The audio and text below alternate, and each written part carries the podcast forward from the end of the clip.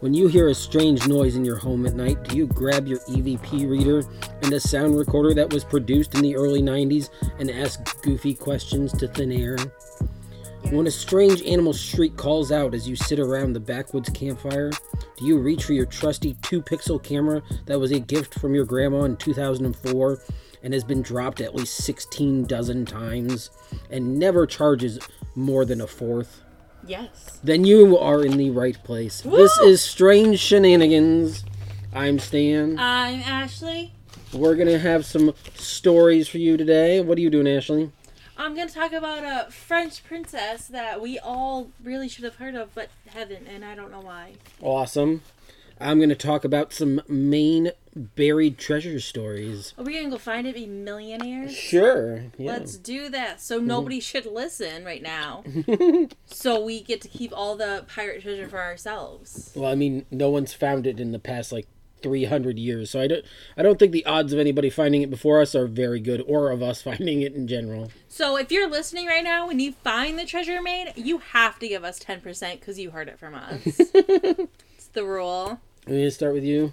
Absolutely, we are.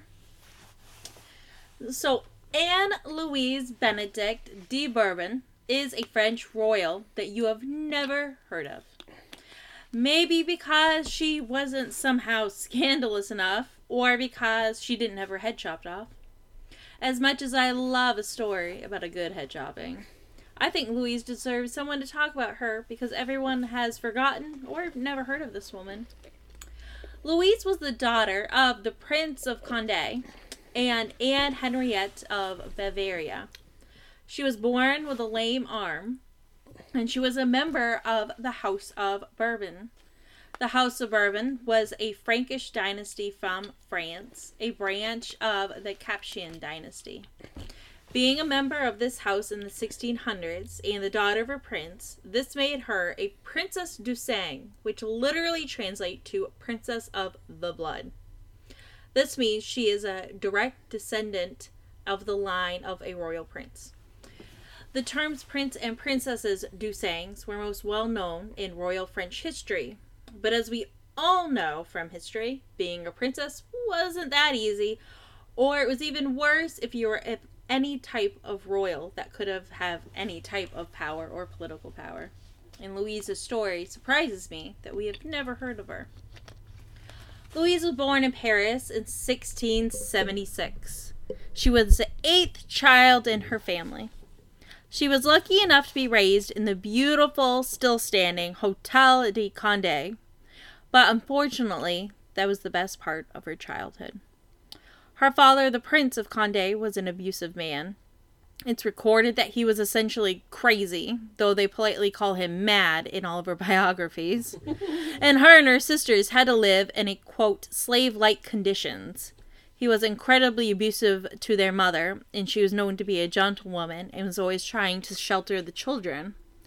The girls did manage to spend a majority of their time together and with their mother, Anne, and did receive some type of education, which was actually typical if you were a noble of France, even as a woman in the 1600s. And Louise was taught to read, write, and sing music and dance. There's only the best way to get a man is to know how to dance. Louise actually was very outspoken, but she was accused of having a very bad temper. You know, because she grew up in an abusive home and was forced into marriage. But we have to talk about how bad her temper was. She, she was a woman in the 1600s Yeah. who had an opinion, so she's just angry. We're lucky she wasn't accused of being a witch, right, frankly. Exactly. She was also very obsessed with her appearance, which you can see in the very few portraits of her that exist.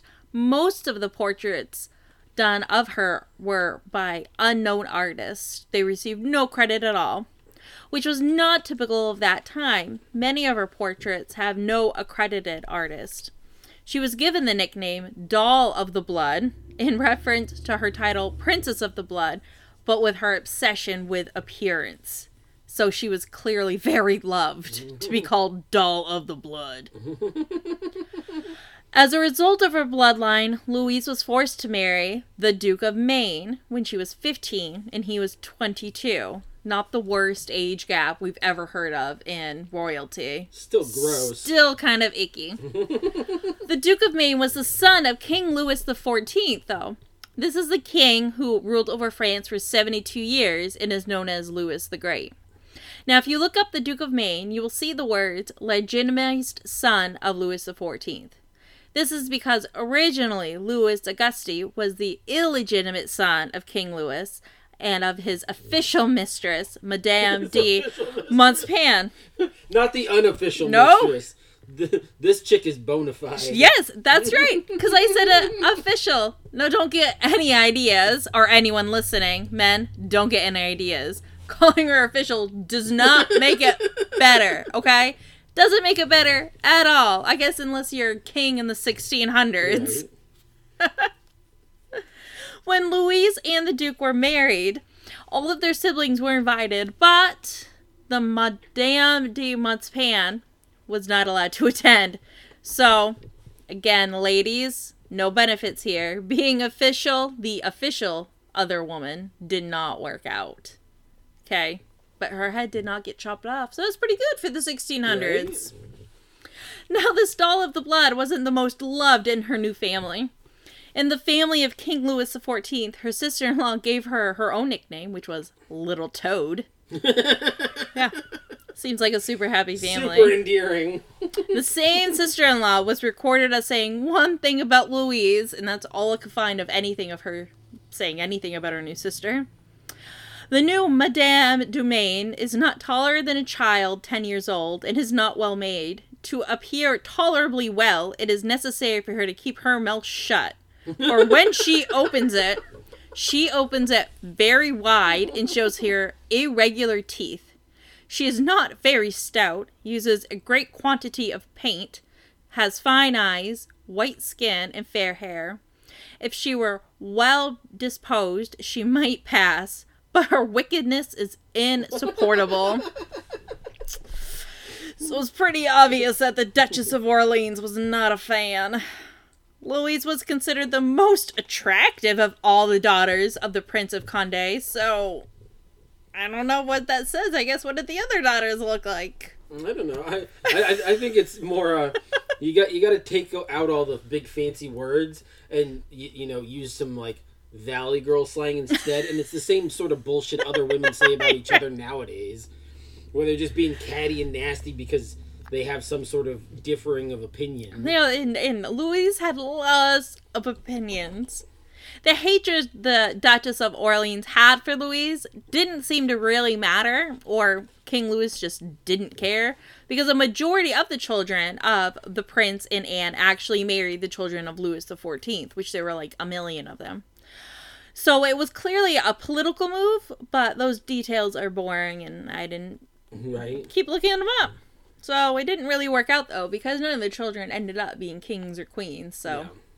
I don't care. the hatred of Louise was shared by the Duchess's brother, though, the Duke of Maine. And if you remember, the Duke of Maine was Louise's husband. They hated each other. And the Duke and Louise were both handicapped. She had an arm that didn't work properly, and he had a leg that didn't work properly. The irony is hilarious to me. And he hated her well known bad temper, and Louise hated how lazy he was. He was considered the laziest of Louis's children. And it was said that Louise was actually the scandalous woman we should have heard of because she had many affairs and was politically ambitious. What use was being married to one of Louis the Great's kids if they were lazy and could care less about doing anything? Louise and her husband were constantly made fun of in the royal circles because they were both handicapped, and they had horrible nicknames that I cannot repeat on air. But that didn't stop her from having some fun on the side. Hatred for each other aside, both parents did love their children very much and raised them differently from how they grew up. But Louise was not going to let her lazy husband affect what she did in her life. During her marriage, her father in law secretly married a different, you know, other woman, Madame de Maintenon, and she was expected to be part of her court, and that wasn't going to happen. The Duchess of Maine decided to create her own court at the Chateau de Sussex, sure, which is still standing today. The chateau was and is a beautiful mansion that is six miles from Fra- um, from Paris, France, and it's called a country home, which we all know is just another word for smaller palace for Big royals. mansions. It's huge and it's gorgeous still. Louise was an amazing entertainer and fully immersed herself and her circle in the politics she cared about to move on up. She fully renovated the chateau, and when she was happy with it, she took up full time residence in it. With and without her husband, she didn't care. And she gave herself the title La Reine des Abeilles, if I said that right, which translates to Queen of the Bees. Have you ever heard of the Queen Bee? right.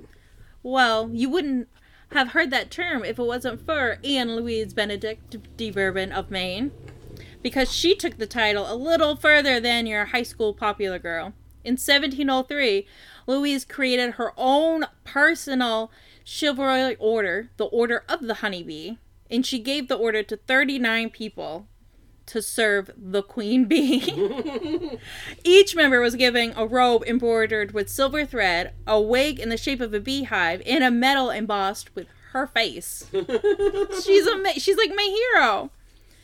Louise is crazy was working because she became the host of all hosts, the go-to host of France. She entertained the famous French writers like Voltaire, Jean-Baptiste, the Cardinal de Burns, and a bunch of other names that I'm butchering to pronounce. Her crazy all came in handy when she convinced her husband to join in on the Cellamare conspiracy of 1718. The Cellamare conspiracy was a conspiracy against the regiment of France, Philippe de Orleans, who took the throne after King Louis XIV died. This they aim to dispose of him and his petition. I love how it said dispose of. like not once when you read about the the conspiracy, it just says kills. They were like, no, we're just gonna dispose of the prince. Whatever that means, right? And place Philip, the then king of Spain, as the new ruler of France. And do you remember Louis's temper and how well she lo- was by her family? They loved her so much. When Philippe took over the throne, he decided to take away all the ranks of the prince and princess of blood away from all the illegitimate children of King Louis, in turn, the legitimate t- children as proper titles. If you were illegitimate, turn legitimate. I know, right? He turned you back into illegitimate and just said that you are like uh just like a client, a friend of France. like you're fine. A known associate. Yeah, a known associate.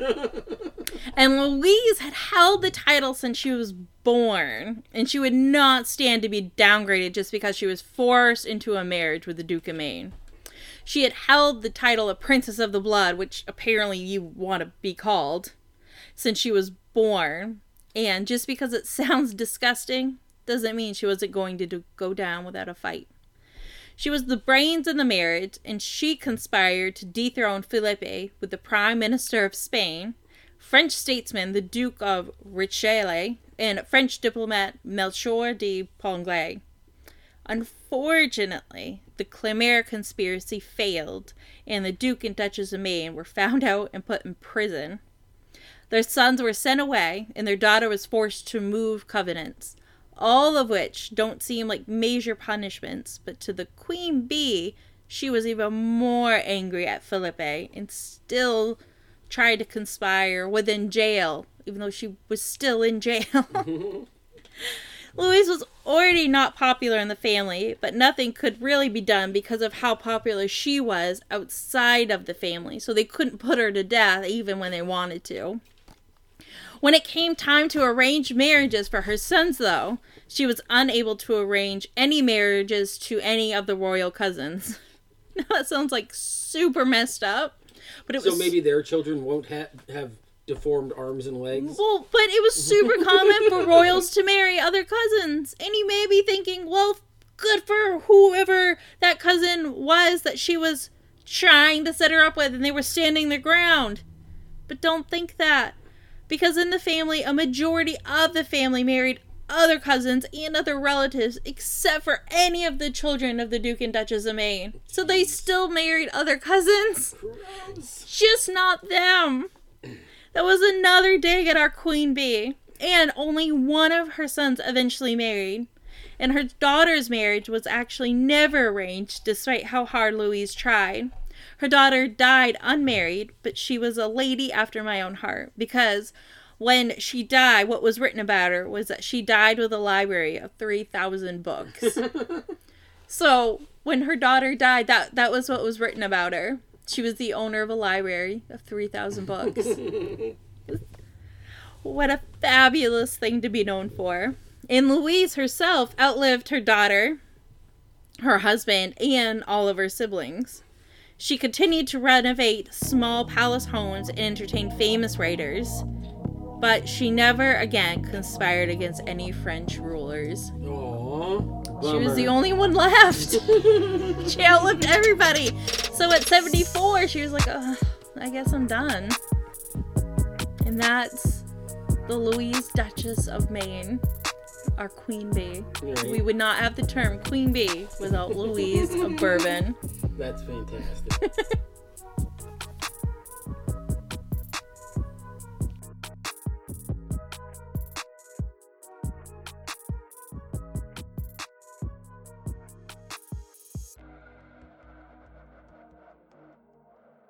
Hey, now we're gonna switch gears from uh, those born with a silver spoon in their mouth to uh, the self-made men and women who made so much money that they decided to put it in the ground and didn't have time to come back for it. Uh, that's where I keep my money. Right, exactly.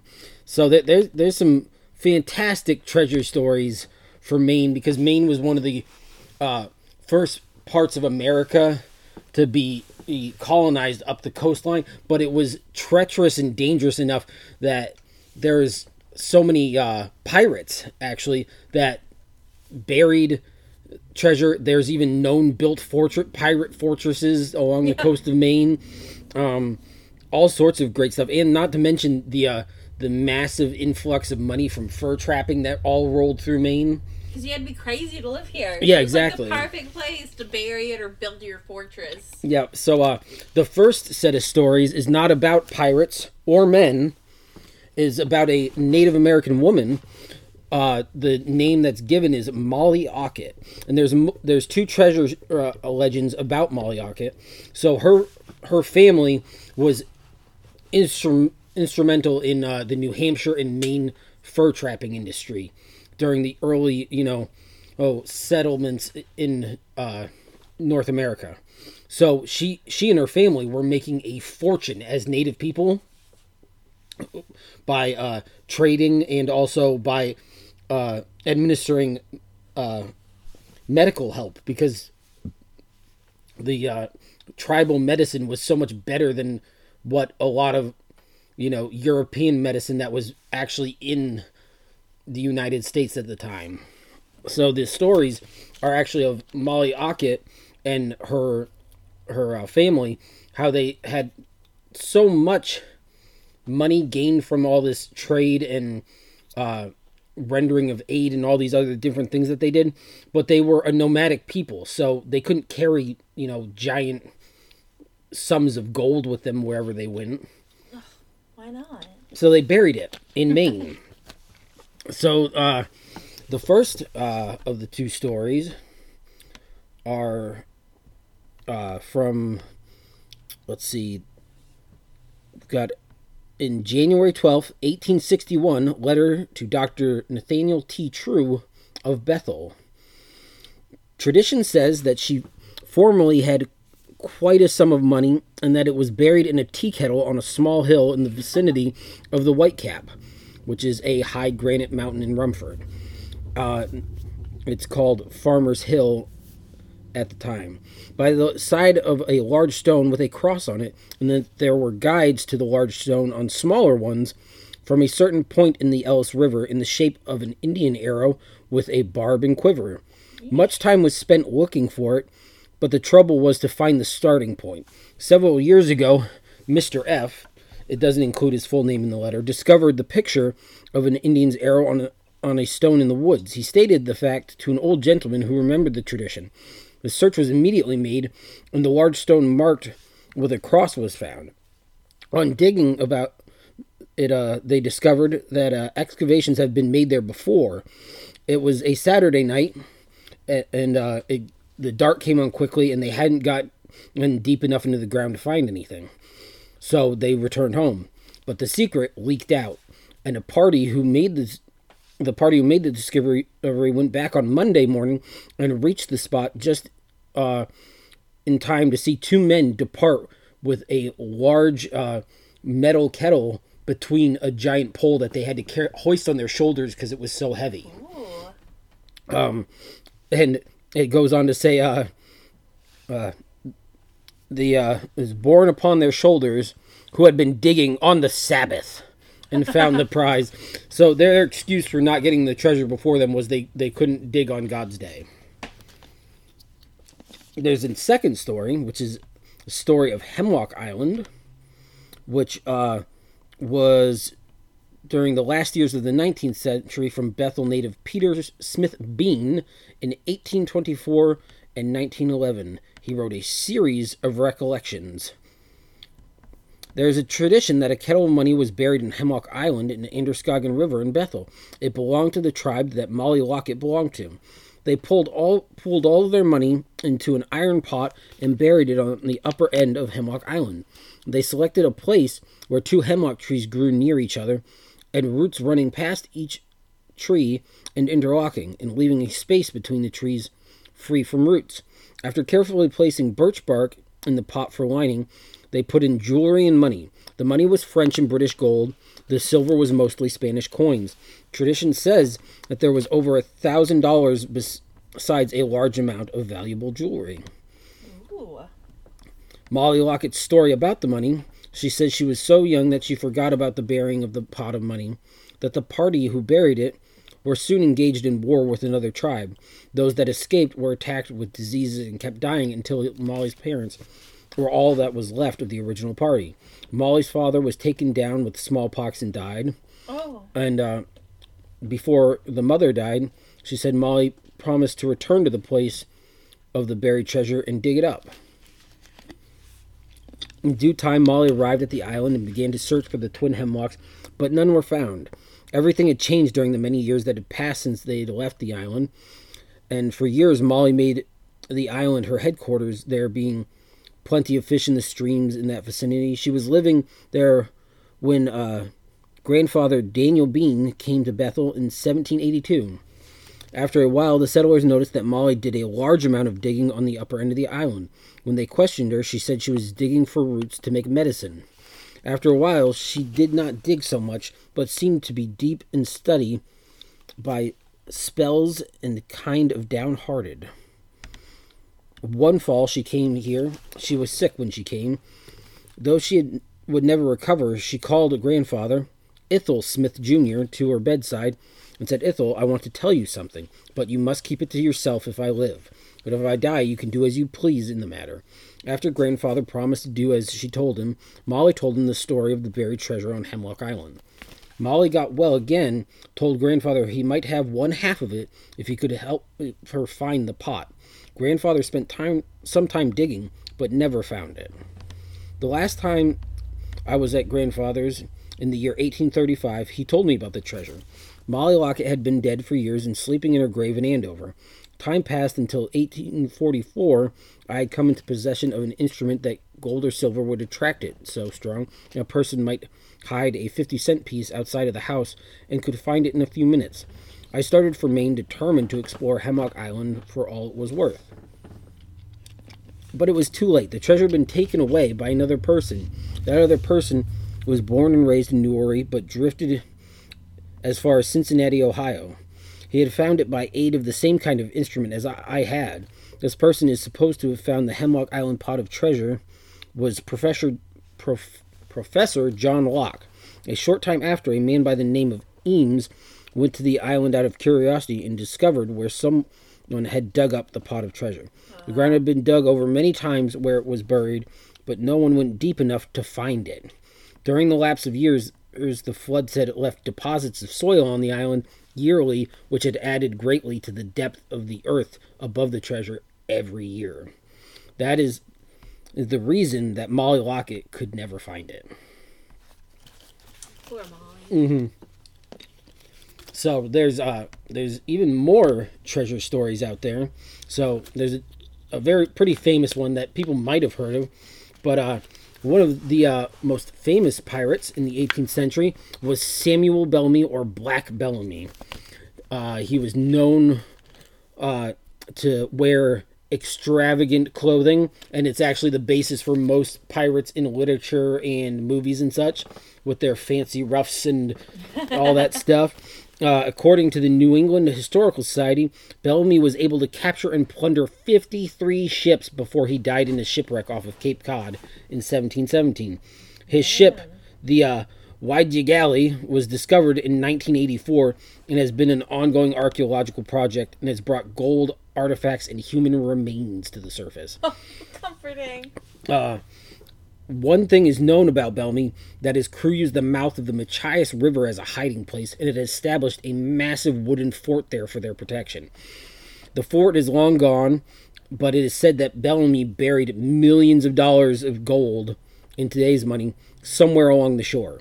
Bellamy, when Bellamy's ship was found, it resurged the story of Bellamy's gold being out there somewheres, but nobody has still found it since the 80s. So there's still a chance. Mm-hmm.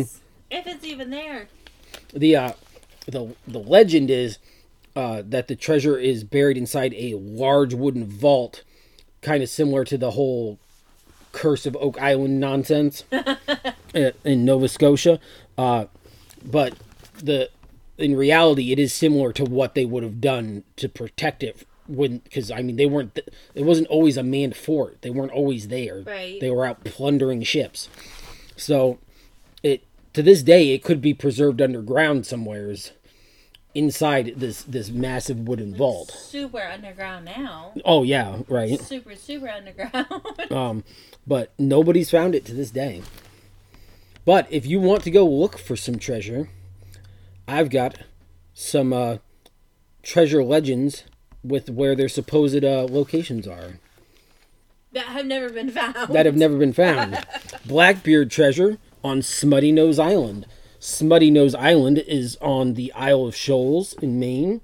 There's obviously Sam Bellamy and Palsgrave Williams treasure, which is pirate treasure near the mouth of the Machias River, near where uh, the present day bridge is standing on State Highway A1. There's also Captain Kidd's buried treasure, which they cannot narrow it down to which island it is on, but they are convinced it's on one of the islands on the coast of Maine. so it's just like on an island in Maine. Pirate treasure of Haskell Island, which is on Haskell Island supposedly. uh, Dixie Bull's buried treasure, uh, amount around four hundred thousand dollars in uh, Cove Island and uh, Cushing Island. Uh, there's also uh, Captain John Quelch's buried treasure on Star Island, supposedly. All right, let's go. Pirate Edward Lowe's treasure on Pond Island, which is Spanish gold and silver coins.